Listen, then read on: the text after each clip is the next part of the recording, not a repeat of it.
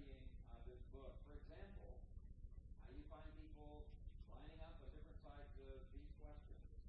Was Esther a brave woman of color? Was she a naive woman manipulated by a man who was not her husband? Was she a godly woman of faith, as numerous articles uh, indicate?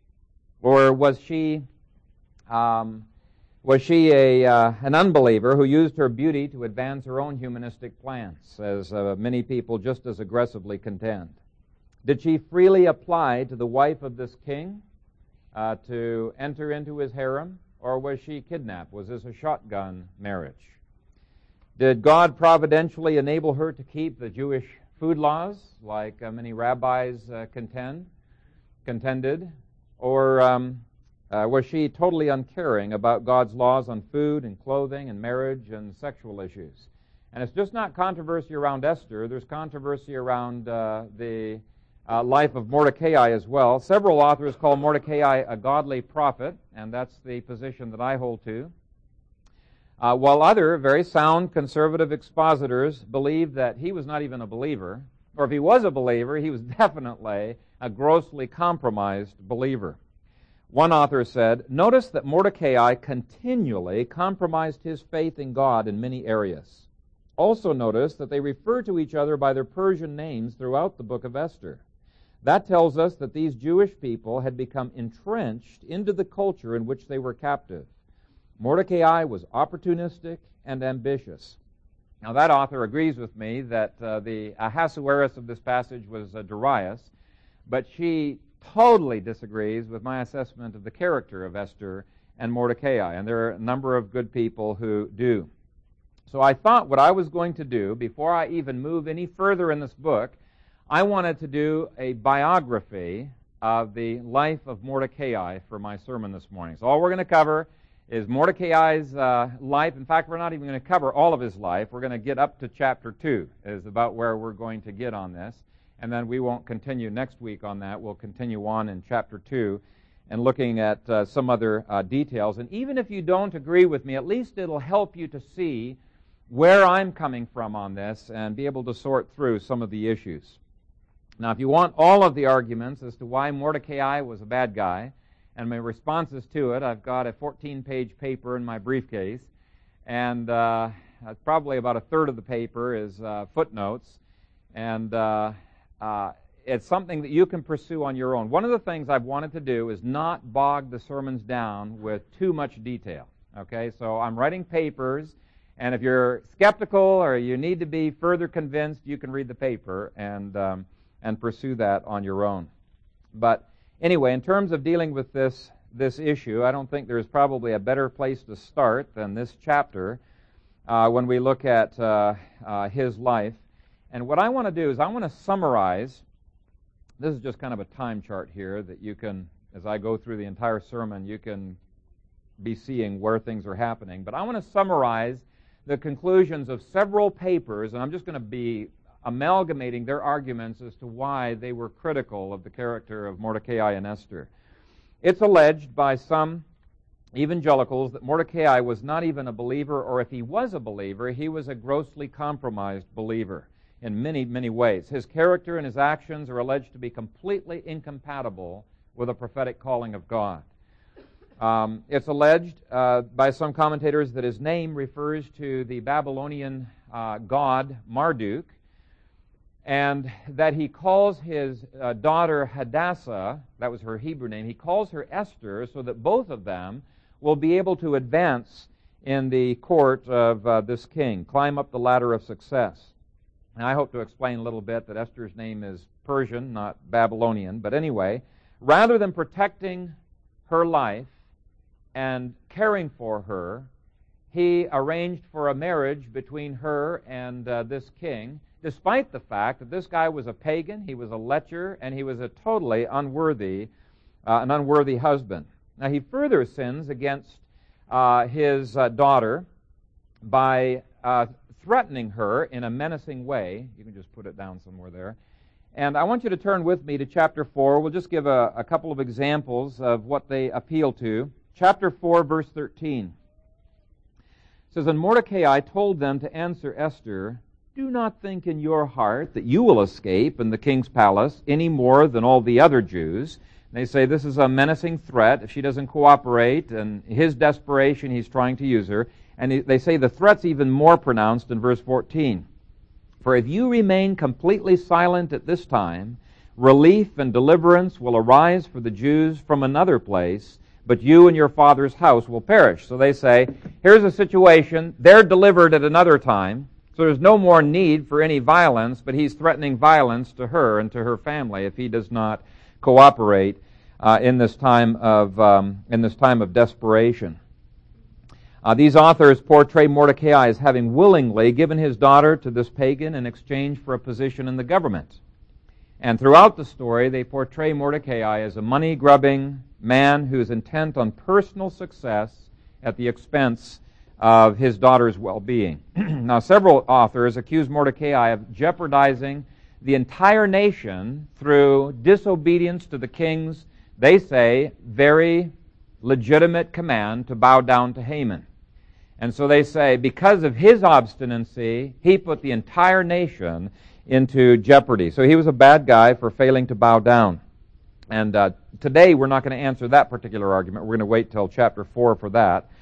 But going on, furthermore, they allege that there is no evidence that he even brought Esther up in the faith because she is just as compromised as he is. She was a willing accomplice who, far from resisting the advances of this king, must have fully and enjoyably cooperated sexually. Otherwise, how could she have pleased this lecher on a one night stand? They claim that both Mordecai and Esther hide their faith and they violate God's clothing laws by dressing as Persians. They sin against God by refusing to return to Israel when God had commanded them to return to Israel. And Esther and Mordecai make absolutely no mention of God throughout the narrative. In addition, it's alleged that Esther violates God's food laws, sexual taboos, his commands to pray toward Jerusalem, all of which laws would have revealed her faith but Mordecai had specifically commanded her, they say, not to reveal her faith. And God says, if you're ashamed of me, I will be ashamed of you. And so both of them were very, very compromised in, in the way in which they, uh, they lived. It would all militate. They, some people say they're deists at best, atheists at worst, though I think most of the critics said they were just compromised uh, believers. In any case, it would militate against my position that uh, Mordecai was a, a godly prophet who wrote this book. And so this book uh, had different purposes, but one of the purposes, they would say, was as a, as a, uh, a prophetic announcement against intermarriage with pagans, like Esther had engaged in and was uh, going on in the land of, uh, of, of, of Palestine. And so there's some plausible arguments that they give for a totally different perspective than what, uh, what I am going to be presenting to you today. And though I see that as a plausible argument, I completely reject it, and I want to explain why. The author of this book refers to the writings of Mordecai seven times in chapter 9, and the way in which he refers to those writings indicates to me only two possibilities.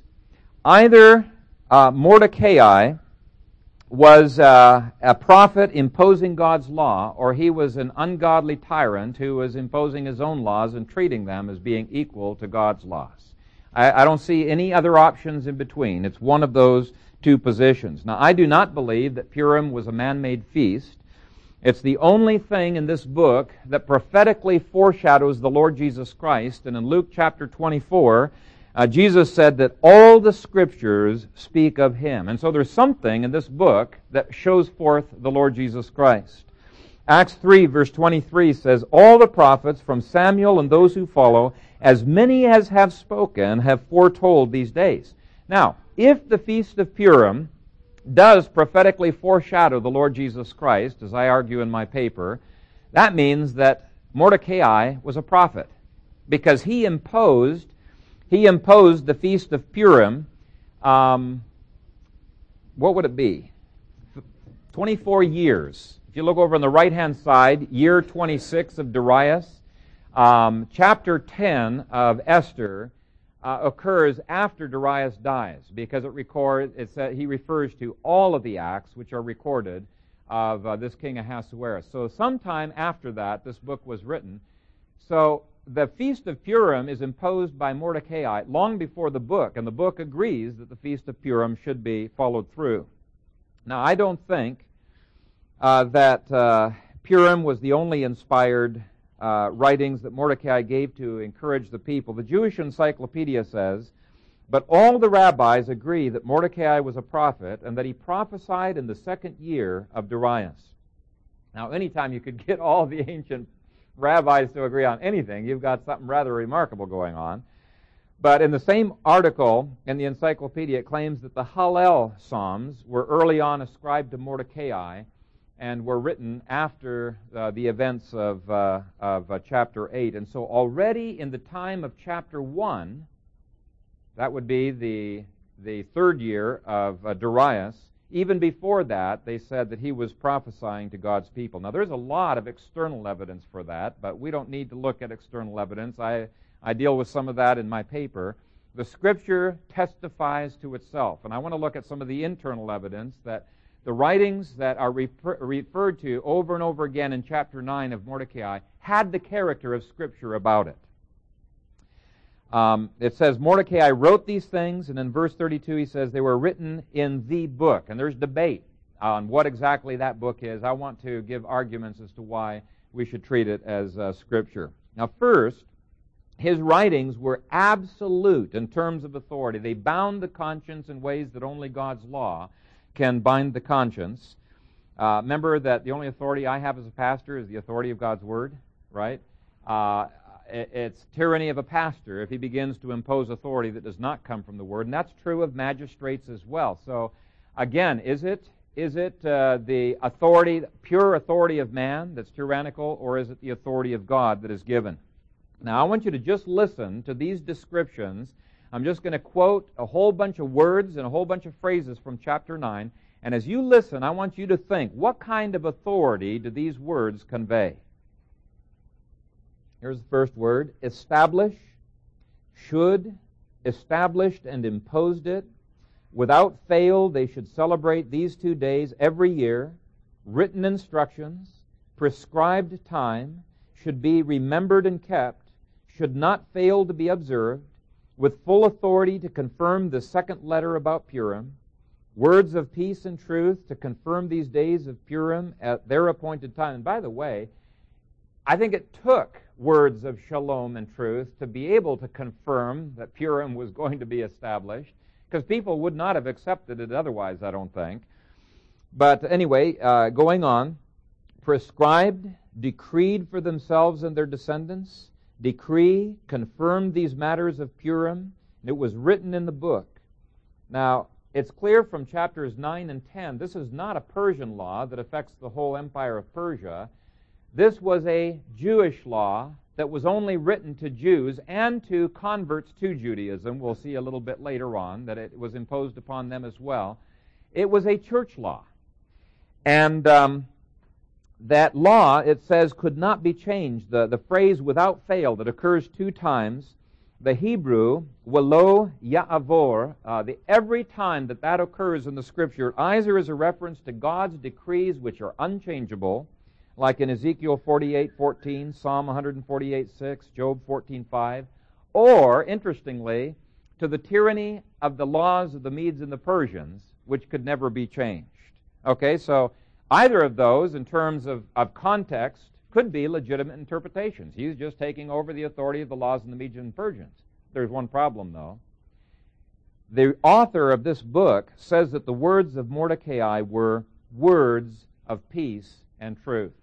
And so he rules out the idea that it's someone pretending to be God or taking the authority of God uh, unnaturally and indicates that they have the character of divine authority. It's absolute authority. Now, secondly, they didn't just, it's not just absolute authority, but it's universal jurisdiction that these words had over the Jews. It didn't matter where they were and what generation they were, it had universal jurisdiction. Listen to these phrases sent letters to all the Jews, verse 20, in all the provinces, both near and far, established and imposed it upon themselves and their descendants and all who should join them. So even the Gentiles who joined them and became Jews, it was imposed upon them as well.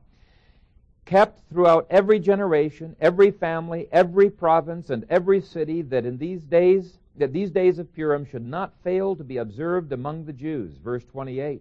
Sent letters to all the Jews. And so it was applied in a universal fashion. And the third characteristic that it shares with Scripture is that it has an eternal bearing. This book says that his laws didn't just apply to his generation, it was to be celebrated yearly, verse 21, to be celebrated, quote, without fail every year according to the written instructions and according to the prescribed time. It was a day of remembrance that had to be, quote, kept throughout every generation, every family, every province, and every city, that these days of Purim should not fail to be observed among the Jews and that the memory of them should not perish among their descendants. And again, I already mentioned that it was uh, a law that could not be changed and had to be done without fail. Now, who but God, or tyrants pretending to be God, could make such a transcendent law? Now, I've just given you one page out of the 14 pages that I used to prove that Mordecai was the prophet who wrote this book, but I hope it's whetted your appetite enough that uh, you'll do some further research if you have any questions on that. But people say, but still, what about the objections that evangelicals have brought up about their character? Well, some of those objections may be true. I mean, we have had prophets in the past, like David, who committed adultery and murder. We've had prophets like, uh, like Solomon, who uh, committed uh, sexual sins of polygamy and intermarriage with pagans.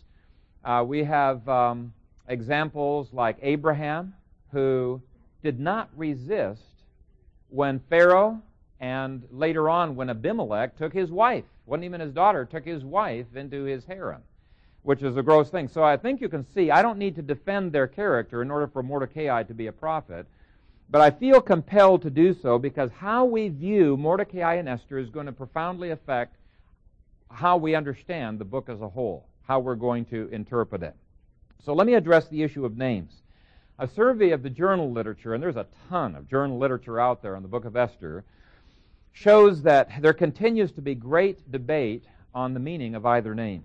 Uh, some suggestions that have been given are that Esther uh, means the goddess Ishtar, that's Babylonian, or the word star, that's Persian, or myrtle tree, that's Old Persian, or a Hebrew word meaning I am hiding. So there's four plausible definitions. Suggestions for the meaning of Mordecai are worshiper of Marduk, warrior, uh, the Hebrew for a little man, and the Aramaic for pure uh, myrrh. Now, uh, Yehuda argues very cogently, I believe, that Esther is simply the old Persian form of the Medic Astra. Astra equals Esther, and Astra meant myrtle. Now that makes perfect sense if you look at chapter 2, verse 7, where he says, And Mordecai had brought up Hadassah, that is, Esther. And what Yehuda says is that phrase, that is, means that Esther and, and um, Hadassah are the same name in two different languages. He's defining one with the other, they're equivalent uh, in his mind. And so that could be an argument that there was maybe no pagan influence whatsoever. And similar uh, debate exists on the name of Mordecai, and I'm not going to go into that. But let's just assume, for the sake of argument, these names do mean Ishtar and Marduk.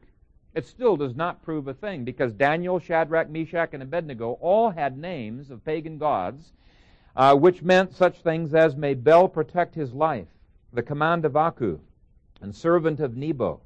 Now, Nebuchadnezzar was the one who gave them those names, they may have preferred their Hebrew names, but to even be able to function in that court, they had to be able to work with those names. And interestingly, Scripture calls them by those names. Only Daniel's got reverted back from Belteshazzar into Daniel, but all of the others throughout were called by their pagan names. And so we would say there is no compromise in their lives. The Scripture indicates that very clearly. Why would there have to be here? Secondly, since Darius was a monotheistic Zoroastrian, uh, monotheist is a person who believes there is only one God. Since he was a monotheistic Zoroastrian, it is extremely unlikely that he or Mordecai would have changed Esther's name to uh, the name of another goddess. Nor would Mordecai have scored any points with Darius by trying to use, you know, names of gods and goddesses that Darius doesn't even believe in, doesn't even worship. Uh, that doesn't. That argument just does not make sense. and so, if the names are Ishtar and Marduk, it was for some other purpose. It was not for the purpose of gaining ascendancy in this court.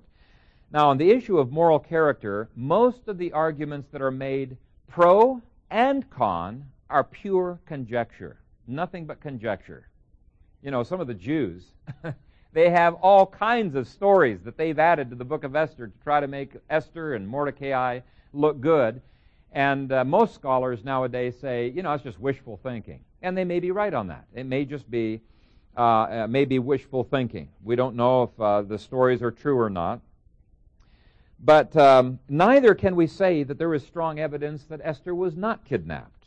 The text nowhere says that Mordecai gave her to the king, nor that he got anything out of going to that, giving her to the king.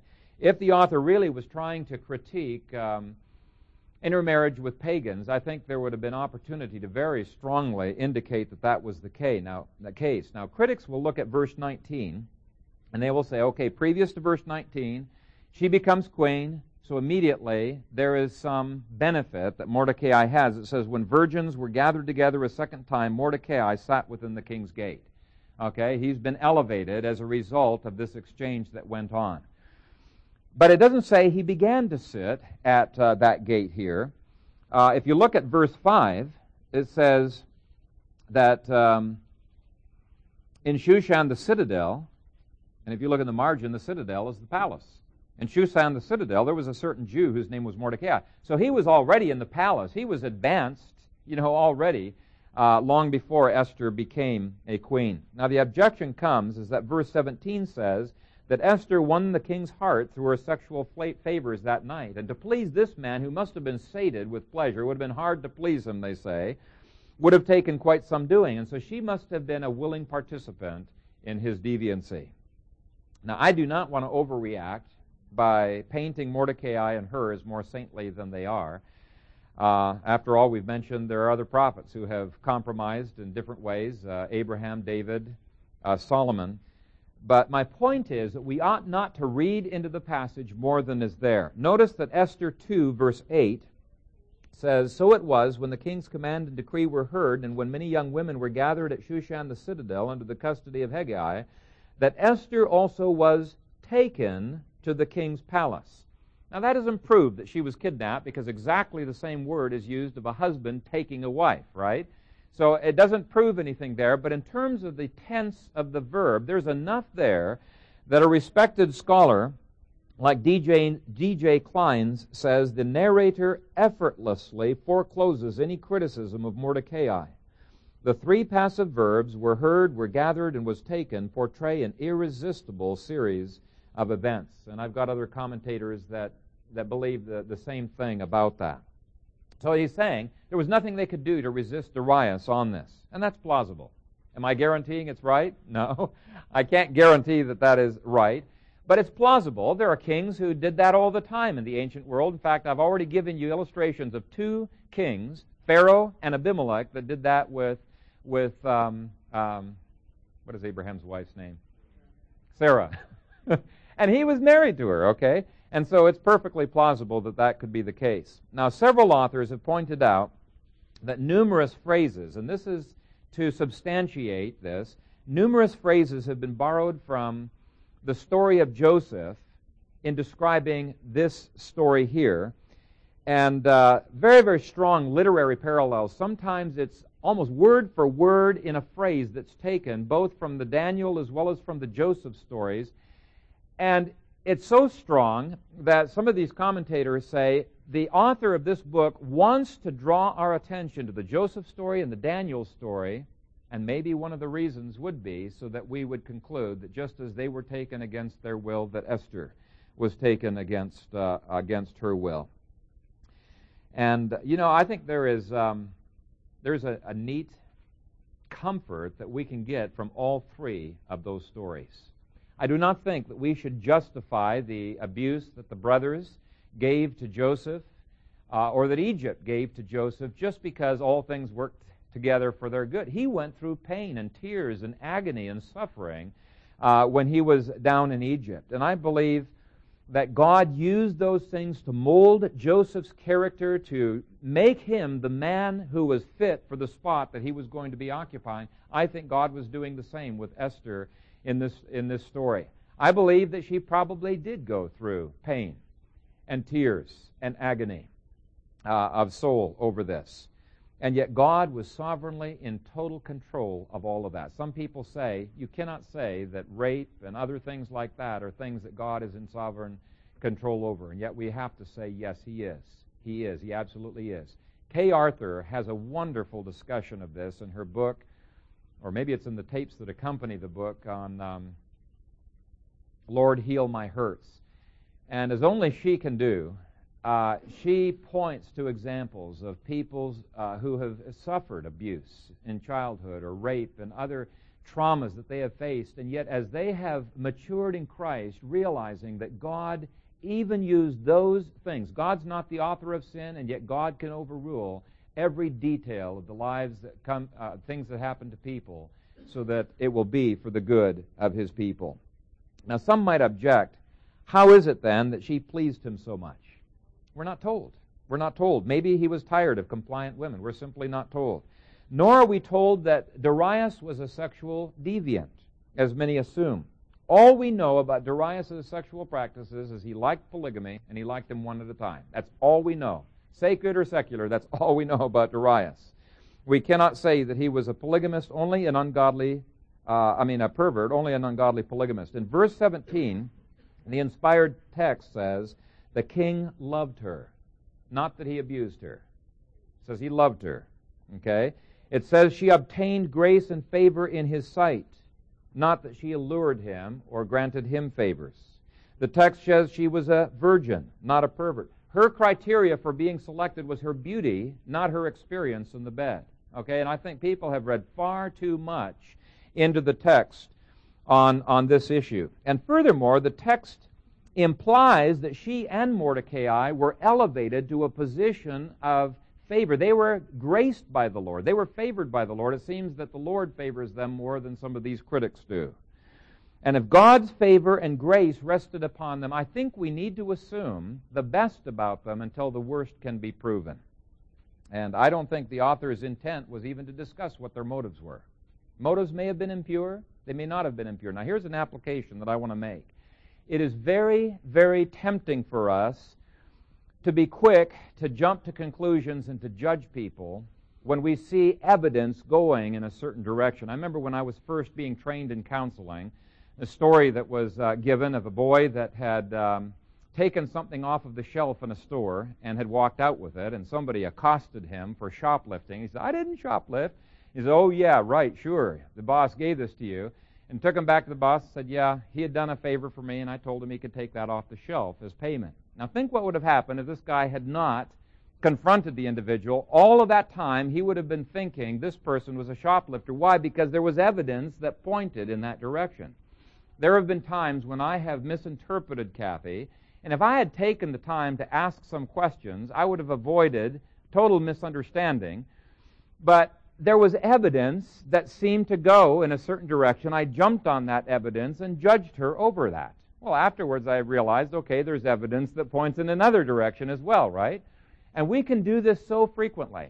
You know, maybe somebody does not keep the Sabbath quite like we keep it, and we might interpret them as if they are breaking God's law when there may be a very legitimate reason for what they're doing. Or those people might judge us because we have different practices on the Sabbath. There's many ways in which we can faultily judge, and I think one of the one of the stories that illustrates this so well is in the book of Joshua when the two tribes that are on the other side of the river, they build an altar there, and Joshua finds out about it and he is incensed.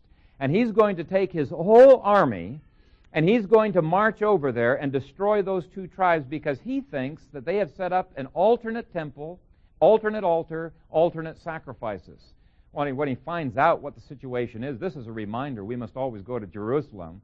He says, Wow, all of this, we're going to destroy this people because of misinterpreted motives and actions, and uh, it, it, could have so easily been avoided. And so uh, I think this is a great illustration of how reading between the lines can be so dangerous.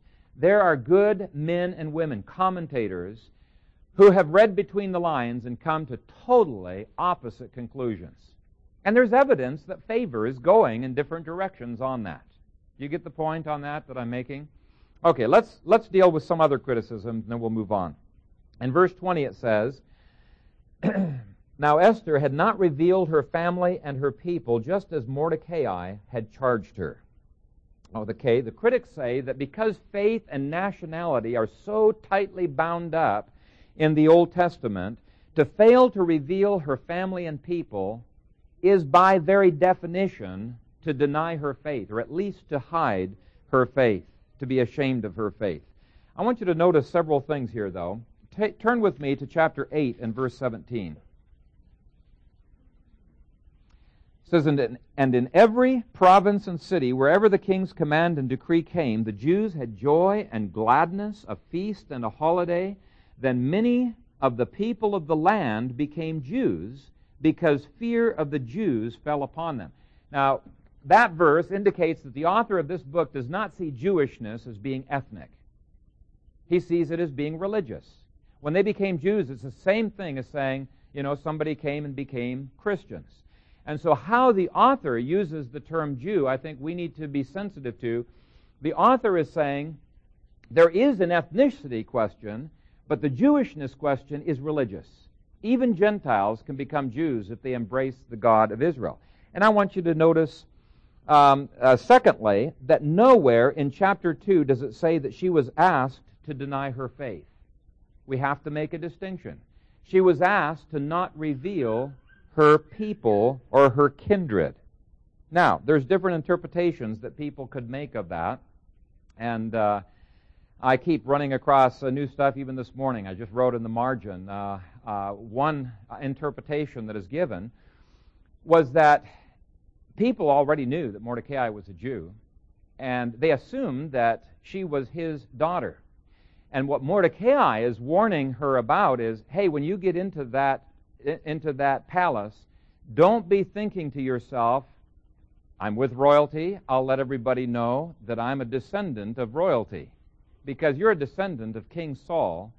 And if Haman or anybody that he has uh, contacts with finds out you're a descendant of, of your great, great, great, great granddaddy who was trying to wipe out all of the ancestors of Haman, you might be in real trouble. Okay? So that would be one interpretation. Don't reveal what your ancestry is, your people and kindred, because that could get you in trouble. Nobody knows I'm a descendant of Saul, and nobody knows you're a descendant of Saul. Let's, let's keep it that way. You can practice your religion, but don't reveal that. That's one interpretation. Another is, now just don't reveal the fact that, that you are an Israelite. Uh, you can practice your religion, but as far as your ethnic, ethnicity, uh, don't, uh, don't go that way. If she was forcibly taken from him, this may have been a wise move because you look at the spies who went into the land of Canaan, the faithful spies. Do you think that they revealed their ethnicity to the to the Gentiles they were going and talking with as they were spying? I don't think so. And yet the text says they were faithful to the Lord. And this is just as hostile a situation as they were in if she was kidnapped uh, from her home. And Mordecai perhaps was hoping that the Lord might in some way bring deliverance to her. Or maybe a third alternative is that uh, he knows people are getting ticked off with him, and he doesn't want her, everybody knowing that she's associated with him. There's three possible interpretations. Now, granted, if it was a situation where she wasn't revealing that she was an Israelite, it would have been much it, more difficult for her to hide her ethnicity because of how um, it, it is tied up with, uh, with some of God's laws. Uh, critics insist, for example, she had to compromise God's dietary laws to remain unknown as a, a Jew. Uh, but you know what? I don't know that that's the case because Darius did not sacrifice his food to the idols. He didn't believe in idols. He was a Zoroastrian. By the way, there are many people who believe Zoroastrianism was a, uh, a deviation from, uh, from Judaism. Um, and That's where the monotheism came from. But again, it's an argument from silence. Authors who have cited the language uh, where he borrows from Joseph and the Daniel stories say that it may have been so that we will assume that, uh, that she uh, got favors just like they did. And it's not a total assumption. Take a look at verse 9. Now the young woman pleased him, and she obtained his favor. So he readily gave beauty preparations to her besides her allowance. And you look in commentaries, uh, the allowance is food allowance. Um, and uh, NIV translates it as special food. So she was granted special favors when it came to food, uh, according to at least one interpretation uh, of the text. Perhaps, like Daniel and Joseph, she dressed according to the custom of the Babylonians. We're just not told what she ate and what she wore. Now, interestingly, one author, A.B. Lever, claims Darius had by this time become a Christian. And so all of this argument is moot anyway. I'm kind of skeptical. Uh, but if you look at Ezra chapter 6, I think it's Ezra 6, uh, he may, yeah, it is Ezra chapter 6 uh, he might be able to make a good case for that because that's an incredibly strong testimony that is given when he uh, establishes the temple. But I tend to be skeptical anyway. Um, as to Mordecai's lack of concern for Esther, his preoccupation with self advancement, uh, you can note the following. Verse 5 shows he already was advanced. Secondly, verse 11 says quite the opposite about his being opportunistic. It says, Every day Mordecai paced in front of the court of the women's quarters to learn of Esther's welfare and what was happening to her. Uh, so he didn't know what was going on. If he had arranged it, he would have known. He was trying to find out, and he was very worried. He was pacing back and forth, and he was looking for her quote unquote welfare. And secondly, his willingness to even die rather than bow down to Haman, to me, does not look like the character of a person who's opportunistic. And so, and throughout the story, we see a person who's concerned for the welfare of Israel as a whole. Now, if you want more details, uh, you're going to have to look at the paper, which goes into boring detail, probably more boring than we've been this morning. But I want to start with a brief overview, giving a positive reconstruction of his life. We're just going to take for granted then my position here, and we're going to give a reconstruction. Go back as far as we can. Verse 6 uh, looks at his childhood, and you can cross out the word Kish there. Uh, we saw two weeks ago virtually no translations put Kish in there. It's literally who, and the most natural reading, in fact, it's a very forced reading to put Kish in there. The most natural antecedent for who is Mordecai. So beginning at verse 5. In Shushan the citadel, there was a certain Jew whose name was Mordecai, the son of Jair, the son of Shimei. Shimei was, according to the rabbinic uh, uh, interpretations, was the Shimei who cursed David Remember, went along the road when David was leaving? And uh, Joab and his brother want to knock off his head, kill him. And David rebuked them and said, No, the Lord commanded him to curse. Now think, if David had not had that self restraint, there would be no story of Esther and Mordecai. God's control of the details as we go through this, chat, uh, this book, you're going to see are incredible. There are no details that God could not have controlled. But anyway, he says, the son of uh, Shimei, the son of Kish, and Kish was the father of Saul. And so the main point here is that he, he was of royal blood, and Esther would have been of royal blood as well. Anyway, it says he was a Benjamite who had been carried away from Jerusalem with the captives who had been captured with Jeconiah, king of Judah, whom Nebuchadnezzar, the king of Babylon, had carried away. Just in terms of time frame, it's not the first uh, exile in 605. It's the second one over in 597 up there on the, uh, on the chart. And um, this that means that it was 82 years earlier that he was taken captive. Or if you want to count from chapter 1, it's 78 years earlier. You can see under uh, BC 520, just a little bit to the left of it, 522. That would be 7, 788. I mean, 78 is, uh, was his age. Now, Jeremiah 24 says that the Israelites who were left in the land, they were the bad figs. They were the bad ones that he was just going to let rot. The ones who were carried into exile were the good figs, and he had a plan for them, and part of his plan was transformation of the empire. We're going to be looking in future sermons at some of the prophets uh, saying that multitudes of Jews would come to a, I mean, of Gentiles would come to a saving knowledge of the Lord and the influence that they would have there. But I want you to turn with me to Jeremiah chapter 29. Uh, he commanded in this chapter the Jews to settle down, get jobs, raise families, seek the, uh, the peace of the city where they're at. And so, as soon as Mordecai is sent into exile,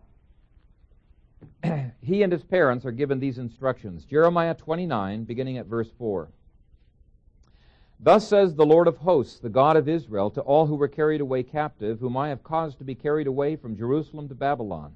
Build houses and dwell in them, plant gardens and eat their fruit, take wives and beget sons and daughters, and take wives for your sons, and give your daughters to husbands, so that they may bear sons and daughters, that you may be increased there, and not diminished. And seek the peace of the city, where I have caused you to be carried away captive, and pray to the Lord for it, for in its peace you will have peace. And you see the Jews doing that. They got into all kinds of influential positions. You see that with Daniel and Ezra and Nehemiah. They did not get into a ghetto and escape from the world. They were penetrating into every area of society just as we need to infiltrate into every level of society. They were everywhere God's hand was upon them. And I think this is a strategy Christians need to follow today. Rather than bailing out of society and being pessimistic, we need to get into the society. We need to be the best businessmen. We need to be the best teachers, the best politicians, the best of everything. And is it hard? Yes, it is very hard to be the best as a Christian out there. And yet, Daniel and I think the book of Esther gives us all kinds of advice on how we can do it successfully in a way that honors in a way that honors the Lord. And I highly, highly recommend John Eidsmoe's tapes on Daniel and politics. But in any case, we should not be escapist. Now, just like Daniel was elevated to a position of influence and power through the administration of what is six or seven kings, uh, spanning from Nebuchadnezzar all the way to Cyrus, Mordecai gets elevated to a position of influence as well. If you play politics, you likely will only serve under one administration. If you're a statesman who serves you may be hired by multiple administrations just like they were. Now, if you turn with me to Ezra chapter 2 and verse 2, you'll see that God stirred up the heart of Mordecai to return to Jerusalem 22 or 23 years earlier. Ezra chapter 2. now, he would have been, if you look on the chart up there, he would have been about 59 or 60 years old at the first return, which was 538 slash 537 uh, BC. But Ezra 2, verse 2, says, Those who came with Zerubbabel were Jeshua, Nehemiah, Seraiah, Reelaiah, Mordecai, Bilshan, Mispar, Bigvai, Rehum, and Baana. Now notice the names of Mordecai and Nehemiah. And they were listed amongst the national leaders of, of Israel. He goes on to talk about the provincial leaders in verses 3 and following. But these are the feds, okay? These are the guys who are, who are up there. They were known by everybody. These were very famous men. And to me, it's, it's, it's not likely that there are two Nehemiahs who are in such prominent positions of authority, one 90 years later and uh, one at this time. But anyway, he gives the name uh, Nehemiah and, and Mordecai. So Mordecai, 23 years before, was already in a position of influence. The uh, Jewish rabbi, ancient rabbis say that he was a ruler in the, in, in the Sanhedrin. And perhaps, like Nehemiah, he got permission to temporarily return to Israel and then was recalled. You've got to remember that Nehemiah uh, had three or four trips, and he had to get permission each time. Now turn next to Nehemiah, Nehemiah chapter 7, and his name appears here as well. Nehemiah chapter 7 and verse 7. Those who came with Zerubbabel were Jeshua, Nehemiah, Azariah, Raamiah, Nahamani, Mordecai, Bilshan, Mispereth, Bigvai, Nehum, and Baana. So once again, he's a, uh, uh, he gives the, uh, his name in the list of national leaders. Now, the first thing that this shows to me is commitment on the part of Mordecai. It would have been so easy for Mordecai to say, Man, do I want to go through the, the hassle of rebuilding a state in Israel? Do I want to go through the risks of all the travel and everything? It's comfortable here in Persia. I've got it made. But no, he does go back to Israel because God's people and God's purposes and God's kingdom was uppermost on his heart. And throughout his life, God's people were near to his heart. In Esther, it says that throughout his life, he sought the good of his people and spoke peace to his countrymen. And to me, this stands as a tremendous challenge to us that we need to have a vision that goes beyond the four walls of this church, beyond this city, beyond this nation. We need to be concerned for the welfare of God's people in Mongolia and China, wherever they may be found. Our prayers need to be worldwide. Our vision needs to be as broad as God's vision is. Now, keeping in mind the revised chronology that we developed in the first sermon, this means that Ezra, Nehemiah, and Mordecai all were living during the reign of Darius. Modern chronologists disagree with that. Uh, they deny that, but this means that Ezra, Nehemiah, and Mordecai all came up here under, under the first return, 538, 537 BC. Now, here's what most chronologists say. They say there's no way. Uh, they say that uh, Ezra doesn't come until 458 BC. That's off the map, you know, over on the right hand side. And uh, that Nehemiah doesn't come until 444 BC. And so then they've got a problem because in any way, and uh, it, it's just it's hard to follow. Why don't you turn with me to Nehemiah chapter 12? Establishment chronology, as I say, says that Nehemiah, uh, uh, Ezra doesn't come for another 57 years. Nehemiah doesn't come for another 71 years. That's from Darius year 7. Okay? Nehemiah doesn't come for 94 years from the, uh, from the first return, according to, their, according to their view.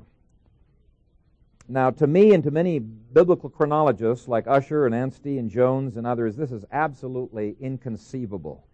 And it's inconceivable for a number of reasons. Number one, Daniel 9 prophesies that within 49 years, 49 years of Cyrus's decree, that's 49 years of 538 BC, the temple, Jerusalem, and the walls would be rebuilt. Now, on, on biblical chronology, that fits perfectly.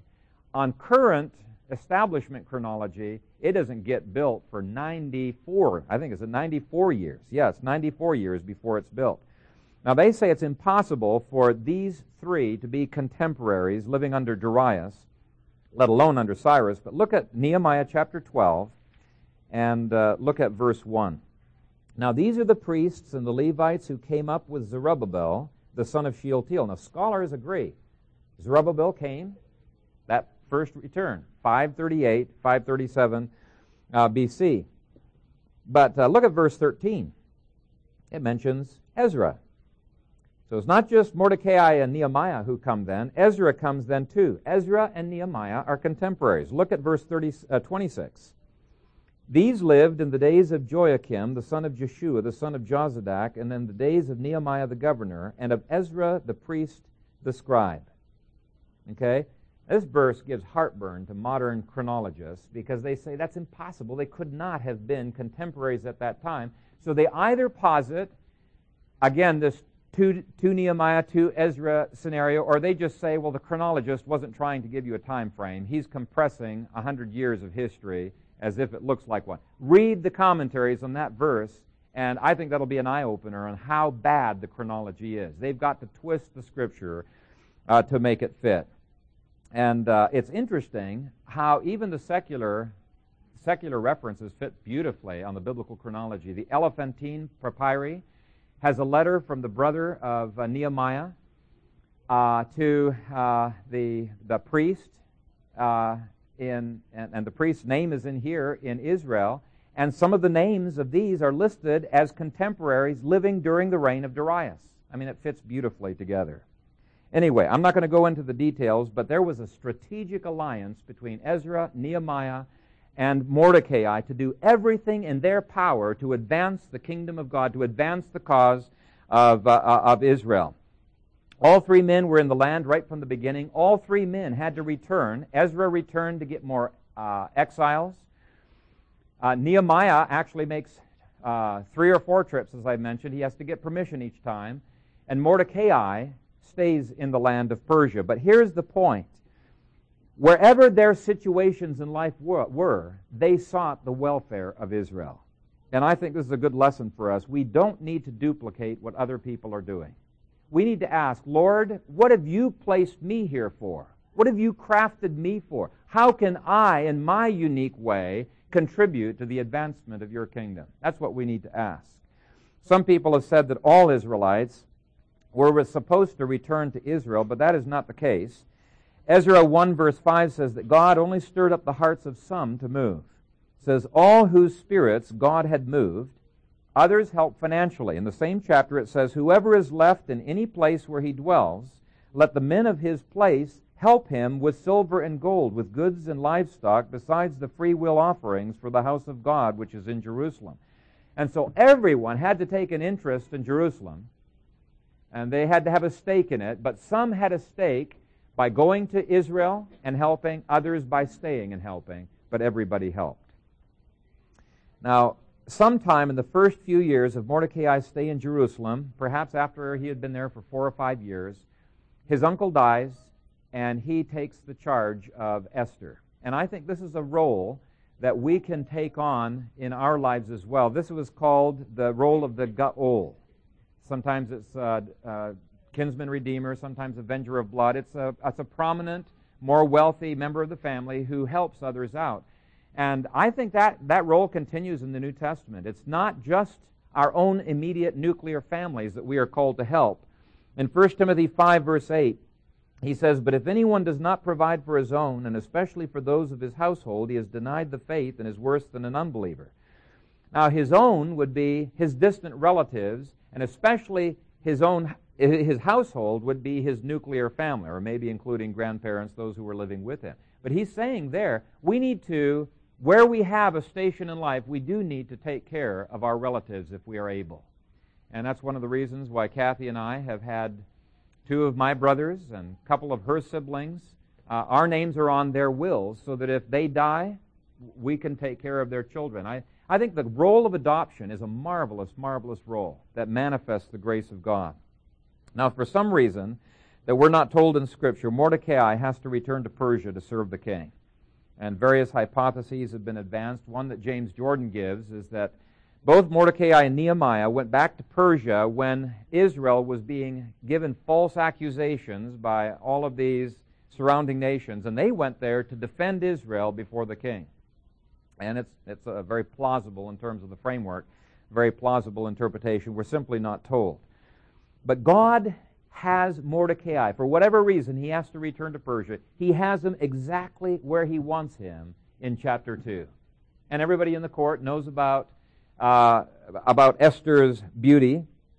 And uh, so it's kind of a setup. Uh, uh tradition tells us that, Jewish tradition, that uh, he sought to hide her and was unsuccessful in that.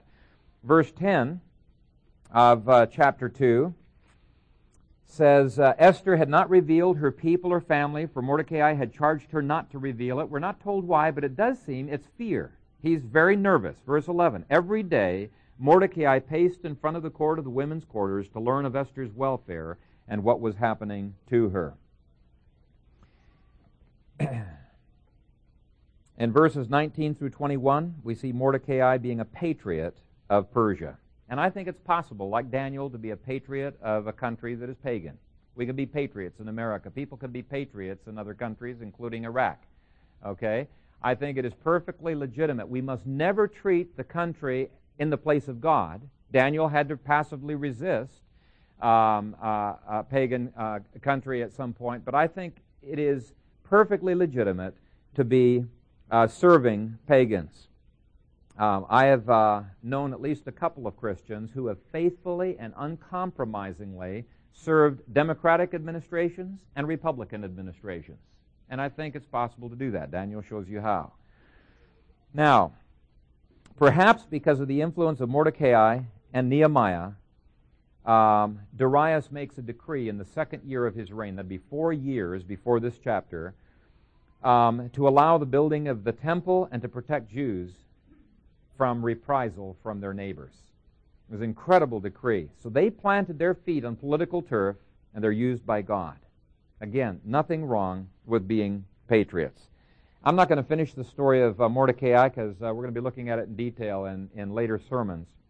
But hints of his character, they can be seen everywhere. Chapter 3 shows him as a man of principle who is not willing to compromise God's word, even if it means his death, even though all of Congress is trying to talk him out of doing what he is doing. Chapter 4 shows how he uses connections.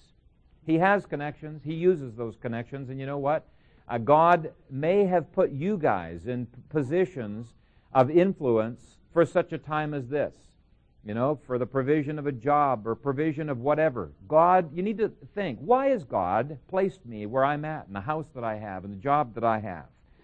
He knows how to use connections. Chapter 6, we see a man of humility. Here is the greatest honor that could be conferred upon a man by this king. And what does Mordecai do? As soon as he's off of his horse ride, and, and uh, Haman announcing before him, this is the way the king wants to honor him, what does he do? He gets off his horse, he goes right back to work. It's almost like it's no big deal. Total contrast with Haman, who loves to gloat over his position, who brags about it, talks about it to everyone else. To me, it shows his humility. Chapter 8, we see a man who is flexible. He's, he's got leadership principles and, and abilities that God has given. Chapters 8 through 10, we see a man who does not use his position for personal gain. In fact, he risks getting the king upset with him. He keeps pressing, and Esther keeps pressing until Darius gives something that will benefit all the Jews. They're out of harm's way now. They could have just selfishly said, well, let's not worry about it. They risked their own safety in order to preserve the safety of God's people as a whole. As a whole. And it says that he spoke words of shalom and truth to the people. An ancient rabbinic tradition is that Psalms 113 through 118 were the words of peace and truth and of encouragement that he gave uh, to the people throughout the empire. And as we go through this series, we're going to be singing different parts of Psalm 113 through uh, 118. We're going to sing that now, but I just hope that this this uh, uh, unduly long, perhaps, biography of Mordecai has stirred up your heart to want to be men, women, and children who seek first the kingdom of God, whose lives are committed to burning out for the Lord. I think the last uh, verse there is a wonderful conclusion to his life. For Mordecai the Jew was second to King Ahasuerus and was great among the Jews and well received by the multitude of his brethren, seeking the good of his people and speaking peace to all his countrymen. And I hope that's a testimony that can be made of this church. And we're not just concerned about ourselves, but that we are seeking the best of the church as a whole. We want their reconstruction. We want their, their reformation. We want to speak not just peace to the church, but truth into the life of the church. And I think to the degree that our church succeeds in extending God's kingdom worldwide to that degree, we are going to be prospered and we will be blessed. Amen. Father God, we thank you for this, your word, and even the controversies that come up over it. It helps us, Father, to evaluate in our own lives how we ought to uh, relate to each other. And I just pray that as we consider uh, over the coming weeks the life of Esther and of Mordecai, that in many different ways our lives would be challenged to conform to uh, the principles of your word. Help us to delight in you and your providence and your total control over everything in life. We do, Father, rejoice in you, and we love you. And we want to sing these praises now to you, uh, praises that uh, were written during the post exilic uh, period. We just uh, love, Father, the things that you have done during that time. And we bless you. In Jesus' name, amen.